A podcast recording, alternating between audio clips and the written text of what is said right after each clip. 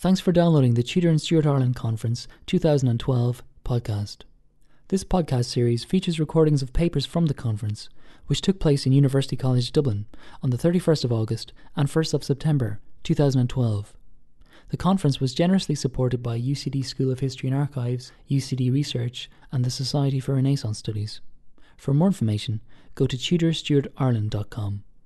In this episode, a paper by Dr. Mark Hutchinson of University College Cork. His paper was entitled Governing in a State of Grace Reformed Theology and Statist Thought in Elizabethan Ireland. Um, so, in this paper, um, I want to look in the main at um, the Lord Deputyship of um, John Perrott from uh, 1584 to 1588. And in this paper, I want to examine a shift in reform plans in Ireland away from a godly model of government towards the application of the secular state theories of Machiavelli, Bodin, and others. Now, first of all, I should probably begin by telling you what I mean by a godly model of government.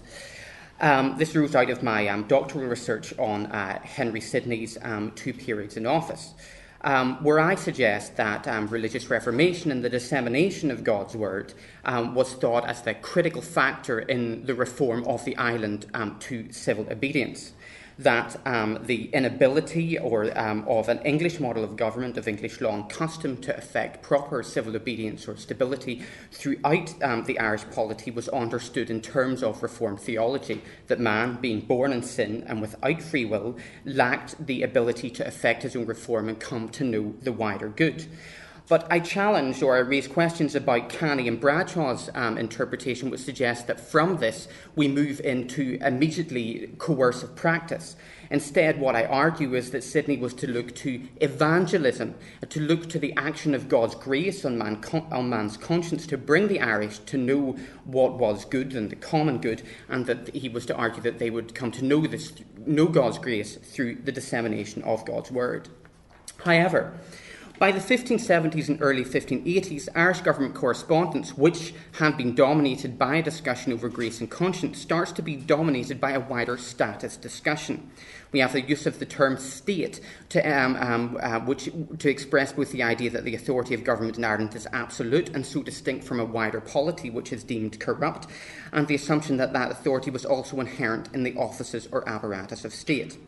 Now, the peculiar constitutional nature of the Irish kingdom and its distance from Elizabeth explains in part why certain aspects of these statist um, assumptions are made about the nature of authority in Ireland, though that's a separate discussion. But the question which I want to ask here is why a set of religiously inspired uh, reformers in Ireland were to become so involved in a discussion over where political or sovereign authority lay in the Irish state. And what I want to argue is that, that it was the continued breakdown in a godly model of reform because of various policy feelings that was to be instrumental in government's emerging statist view. And this was because state theory came to offer the Irish administration an alternative way of regulating political relationships in the Irish kingdom.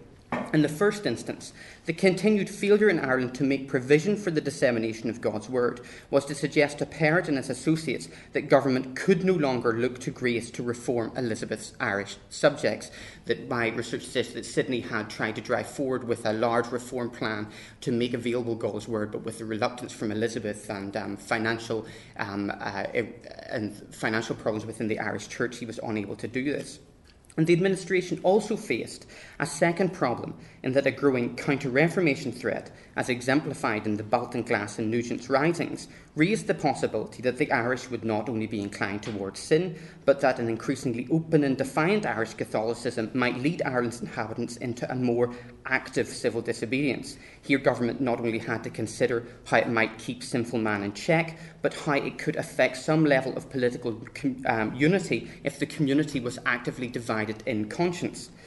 And I want to suggest that an emerging abstract notion of the state was to, would provide some form of the solution, as it was to allow the problem of political or civil disorder to be framed in terms of the maintenance of sovereign authority in the state, as opposed to the question of the common good and man's reform, something that had become a remote possibility from a Reformed Protestant perspective in the absence of a functioning Reformation church. In this respect, going focus mainly on the application of Italian republicanism in Ireland, though there are aspects of um, absolutism being applied as well, though I'm not sure if I get time to get to that point. Um, And what I want to suggest is what Italian Republican writing uh, with its focus on the external structures of the state as opposed to the ultimate good, or God was to provide some sort of an answer. An Irish government was to draw heavily on Italian Republican theorists who suggested that society should be atomised to the extent that no one individual could amass enough power to challenge the state. In particular, Perrott and his associates were looked to reduce the size of Irish lordships to make many lords simple freeholders. Broadly speaking, an abstract notion of the state was to provide a way to recast political relationships as involving the offices and apparatus of the state as opposed to personal fidelity or loyalty between a subject and the prince. And here I'm drawing on the work of J.G.A. Pocock in the Machiavellian moment, who, in a pre Reformation context, talking about Italian Republican writing, argues that it was consciously responding to the perceived absence of grace in political life. He suggests that because the moral renovation of Italy's city states had been prophesied by the radical observant friar Savonarola, that the collapse of Italy's city states meant Italian republicans faced a situation where nature, grace, prophecy, and renovation had failed, which was why they came to focus on the idea of the maintenance of sovereign authority in the state. And the Irish situation equates with this, with the lack of provision made for God's word, so therefore the absence of grace within Irish political life. Um, so, what I'm going to put forward here then um, is a reassessment of Perrott's approach to the question of Ireland's reform, which has tended to be positioned as part of a long running attempt to put in place an English model of land tenure and law. Instead, what I want to suggest is that the, from the outset, the Lord Deputy also understood the civil disorder he confronted in Ireland in terms of both Reformation thought and an emerging statist critique. Moreover, and more broadly, I want to suggest that what our, the Irish policy debate provides us with is a window onto the principal assumptions which underlay early modern ideas about good government and a well ordered polity. For instance, whilst the development of secular state theory has been positioned by scholars such as Quentin Skinner within a Reformation counter Reformation context, the question of conscience and grace has been presented as largely incidental to a wider debate over whether or not a citizen or subject could have a role in government. The application of state theory in Ireland, I will argue, suggests that the question of conscience and grace was in reality far more instrumental in the development of statist thought than is usually assumed. So, probably good to move on to a little bit of actually some textual evidence. Um,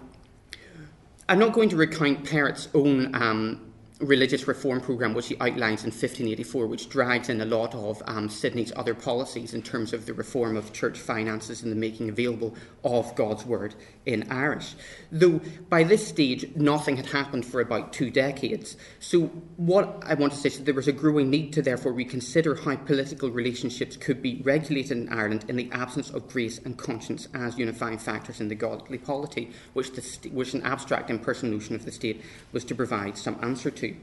For example, in a 1581 treatise, which had been written as part of an early bid for the deputyship, Perrott was quickly to demarcate an area for political action which would not rely on grace and conscience as stabilising forces in political relationships. Perrott did open with a restatement of the Reformed Protestant position, and he asked rhetorically, How can a people so estranged from God and their duty to Him have any grace to know their lawful prince and their duty to her?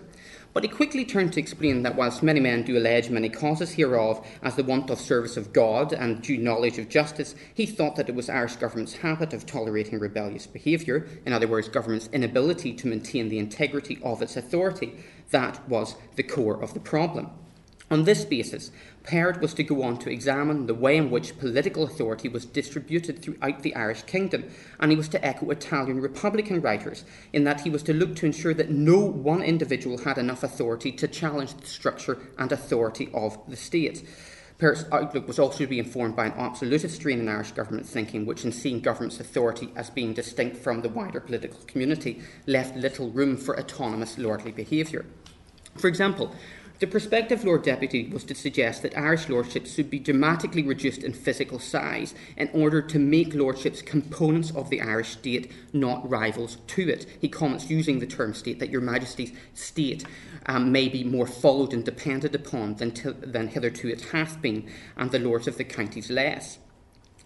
Um, Perrott was also to, prove, um, to propose a novel change to the form of composition agreements. He was, like Sidney, to, persuade, to look to persuade Ireland's major lords to forego bastard feudal practices and collect an annual fixed rent from the subjects within their feudal jurisdiction instead of billeting their armed retainers throughout their lordships. He suggested, however, that the composition agreements government came to negotiate should not only involve the Crown and a given lord, but that tripartite indentures should be drawn up, whereby the agreement would be betwixt the Queen, the Lord, and the freeholder. The Irish state, therefore, would recognise the position of the freeholder within a given lordship and therefore free him from paying feudal dues directly to the lord. This would undermine any sense in which a given lord held authority beyond his own manor or freehold property, and so any sense in which he held authority independently of the crown. As Perrott himself commented, the freeholders would, as a result, be at the devotion of the state. Was also to go on to examine how the institutional structures of government could be shifted, such as presidencies and the Lord Deputyship, to allow the institutions of government to press down more directly on the inhabitants. He also, in a second 1581 treatise, was to raise the notion of precari imperium, the sense that um, imperium needs to be firmly located with the prince and the state, not precariously shared out among semi autonomous feudal and Gaelic Irish lordships, something that Rory Rapple has recently noted. Before then moving to how Perrott begins to apply these ideas um, in terms of his dealing with Gaelic Irish lords and um, Old English lords, I want to go on to talk a little bit about some of the political philosophy which was to begin to be outlined um, in 1584, 85, 86. So, as early as 1581, then, Perrott had already begun to look for an alternative model for the political community in Ireland in light of government's failure to further godly reform. Furthermore, when we consider more directly the reception of Italian Republican writing within Irish government circles, within the work of Geoffrey Fenton, the Irish Secretary of State, or Lodowick Bryskett, also known as Lodowico Brisketto, the former clerk to the Council under Grey, we see more clearly the extent to which secular state theory was directly conditioned by the possibility that God's grace would be absent from Irish political life. For instance, in the absence of grace, it was not only the possibility of man's reform that became remote, political events also began to lose their meaning. For J.G.A. Pocock, this is reflected in the emphasis in Italian republicanism on the idea of fortune or fortuna as the force which symbolises pure, uncontrolled, and unlegitimate contingency. In other words, fortuna was an acknowledgement of what the world looked like if grace and providence were no longer viable ways of understanding what happened on a day to day basis. In this respect, the state was to be presented as the one identifiable constant in a world with little discernible order, as in, without redemption and reform as a discernible policy objective, maintaining the authority of the state would provide those in government with an animus for political action, hence the distinction drawn in Italian republicanism between virtue, as in the knowledge of what is truly good, and virtù, as in the ability to take sound political decisions which would maintain the state. So the dichotomy between a world governed by grace and a world without grace is vividly displayed in Fenton's own translations of European political treatises. An important, um, so as discussed, uh, well, Fenton's treatise, first of all, on a form of Christian policy, 1574, and a discourse of the civil wars and late troubles in France, 1569, was to present God's word and grace as critical agents in societal reform. His translation of Guicciardini's Storia d'Italia, however, published as The History of Guicciardini, 1579, set out an account of the decline of Italy's city republics, where the eventual collapse of cities and institutions was presented as inevitable. As Skinner notes in respect to Guicciardini's history, we encounter a greatly increased sense of the imbalance between fortune's power and man's capacities. In other words, Fenton was very much aware of a near godless conceptualization of political life. It is Lodowick Bryskett, however, who was still in Ireland when Perrott assumed the Lord Deputyship in 1584, who was to directly relate the perceived absence of grace in the Irish polity to the application of statist thought. This is in his Discourse of Civil Life, published in 1606, though it's written probably around the mid to late um, 1580s. So, not only was Bryskett's discourse a much embellished translation of Gian Battista Giraldi's Cinthio's Tre Dialoghi della Vita Civile and other Italian treatises, which I don't know what they are, um, Bryskett set the work firmly within the context of Ireland in the mid 1580s. His translation took the form of a dialogue between Bryskett himself and a set of friends who arrived um, to his house on the outskirts of Dublin, which included Dr. John Long, the Archbishop of Armagh, the poet Edmund Spenser. One of the dedicatees to the treatises, um, Arthur Grey, um, the infamous Lord Deputy. And Bryskett's, um, and as with Bryskett's um, correspondence as clerk to the council under Grey, his translation was from the outset to be rooted in the language of the state. Brisket explained that in translating Cinthio's treatise, it could not be said that on leaving office he was retiring myself from the state, and he was also to raise immediately in the dedicatory letter to the work the perceived, the received view on the centrality of grace in political life. Bryskett explained that the discourse would help bring the reader to attain to the further perfection which the profession of a Christian requireth, and that everlasting felicity which, assisted with what God's grace, thou may assuredly purchase. As the treatise developed, however, Bryskett was soon to raise the perennial problem faced by Reformed Protestants in Ireland of how exactly man could be reformed, and significantly in the dialogue, it was the Archbishop of Armagh, John Long, who was to set out the Reformed Protestant position. This was very much in character, since throughout Perrott's deputyship, Long was to continue to argue that without grace and the action of grace in man's conscience, man would not be brought to know what was truly good. And in the treatise, the Archbishop was to adopt an extreme Reformed Protestant position. His character was, was to suggest that because of original sin, man was incapable of properly contributing to political life. He argued that basically felicity was only available um, in heaven, and that um, our first father Adam, by his disobedience, had deprived himself and all his posterity of the infinite goodness and mercy of God.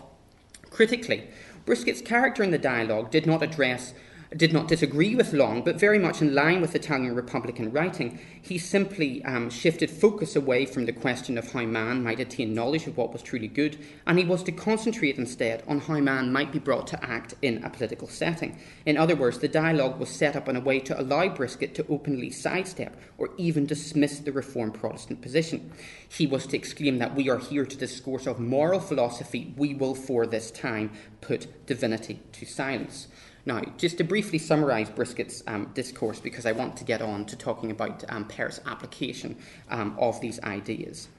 First of all, Bryskett sets out the well worn Renaissance motif of vita activa and vita contemplativa, and he draws on Stoic aspects of Italian republicanism, emphasizing the need for man to control his passions with his intellect so he could take sound political action in a world governed by fortuna. Some quite nice quotes, but I'll leave those where they are. Bryskett was also to make a distinction between virtue as a moral disposition which was dependent on knowledge, what, on knowledge of what is good, and virtue as in the ability to take sound political decisions which would not necessarily be clearly moral in character. And here we get the sense we, he talks about the name Duellum was given to, by Latins not to the singular fight between man and man, but the general war between two nations or states. And in discussing what might lead a man to take up arms in defence of the, of the state, he went on to define treason as an offence against the prince's person, which should be seen as an offence against the public state, which reposes upon the person of the prince, explaining that injuries of private men is something very different indeed,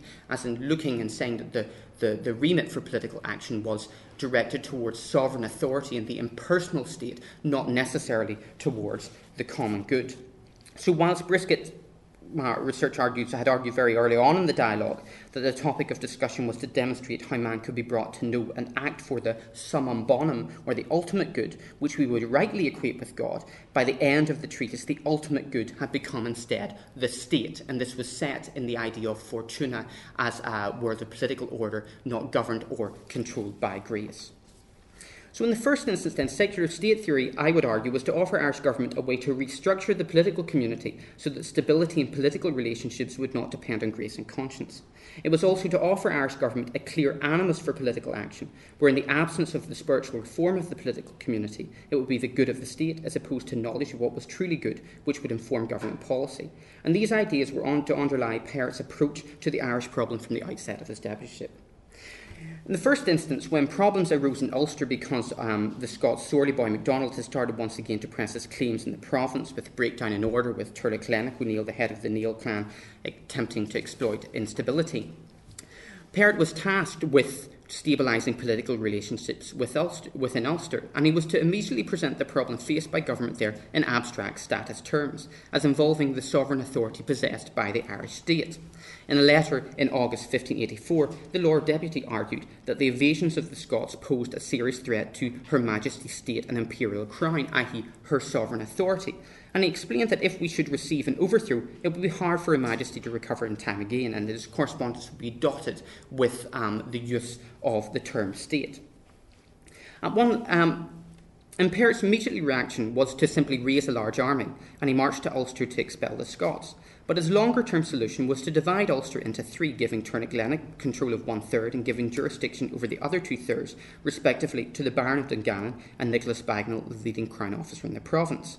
At one level, then, Perrott recognised the status quo in the province in that he sought to negotiate agreements with the three main players, and all three agreed to maintain troops in readiness to repel the Scots in future. But the question of where sovereign authority lay remained the guiding principle. Critically, the troops that Turlough and Dungannon would command would not be their own clients and military retainers, but instead they would command men supported by a composition rent that would be collected throughout the province. Now, the composition agreements were not yet tripartite, as they were to become in Connaught, as Perrott had proposed in his 1581 treatise, as the rents were to be collected in kind, and as Hiram Morgan notes, this effectively meant that the troops were billeted throughout the province. Nevertheless, the arrangements Perrott hoped to reach followed the underlying principle behind his 1581 proposal, in that both major lords and minor lords were all to contribute directly to the upkeep of these troops. Technically, therefore, the authority of Turlough and Dungannon would possess would not be reflective of any indigenous claim to independent authority that could be associated with Gaelic clan titles or feudal lordship as it would be their, uh, as it would not be their own clients and military retainers, they would bill it throughout the province. We even get the sense in which Perrott, though this is a bit of propaganda, um, was to talk about these um, agreements in terms of the troops would be at the service of the state and be always at the commandment of the Lord Deputy. And he was later to comment that dividing of so great a territory as Tyrone is would be very necessary to the state. Furthermore, um, the Lord Deputy, in its response to the Ulster crisis, was to draw on the Stoic Republican values as set out in Bryskett's Discourse on Civil Life and he was to argue that those in government needed to find a mean point between their various passions in order to take sound political decisions. This is in response to Elizabeth's usual reluctance um, to uh, support bold reforming initiatives. He explained that I cannot be very sorry to see careless, carelessness in matters of the greatest weight, together magnanimity and contempt of peril is good, but it is better and holdeth out longest and surest when it is accompanied with wariness and foresight, whereby dangers are known as they are, and the ease are avoided without confusion or and amazedness, the ordinary companions of uncircumspection. Perrott also presented the agreements he had made with Turlough O'Neill and the Baron of Dungannon as responding to a political situation governed by fortune. He explained that if uh, uh, to Elizabeth that if she did not support the agreements he had made, if for want of performance of any plot anything should fall out contrary to the present state appearance, wherefore, whereof yet I see no causes of doubts, I, it may please your Majesty graciously and gravely to consider how subject the best estates are, much more this torn one, to mutations and change. Now to project forward just briefly and to conclude.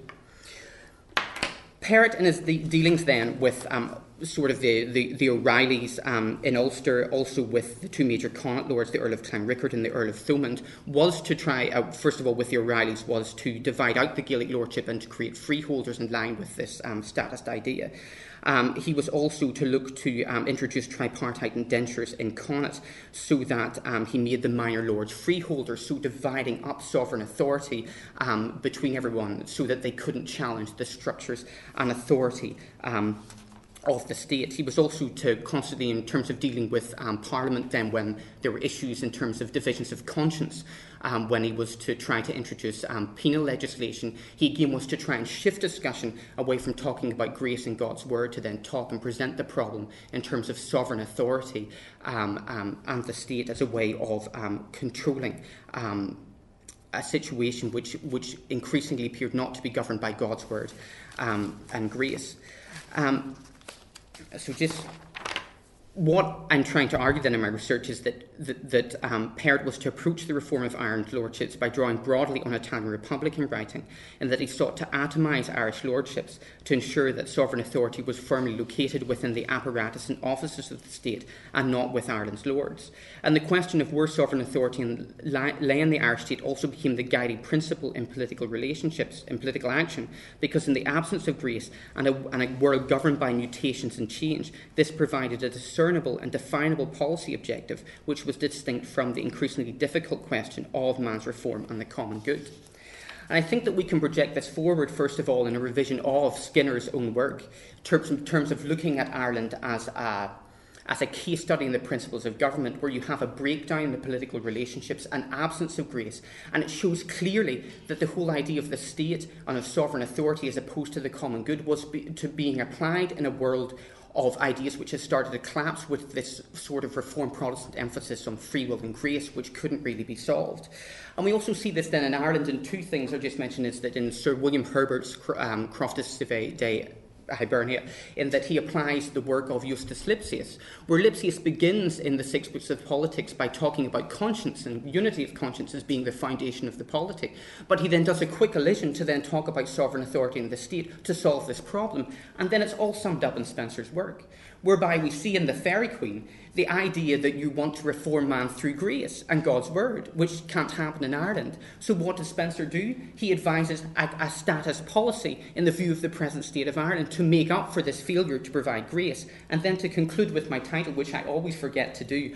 my attempt on an ambiguous play on words, governing in a state of grace, question mark, that Irish government had looked to reform the polity by bringing man to a state of grace. Man wasn't in a state of grace, therefore we get the secular state. Thank you.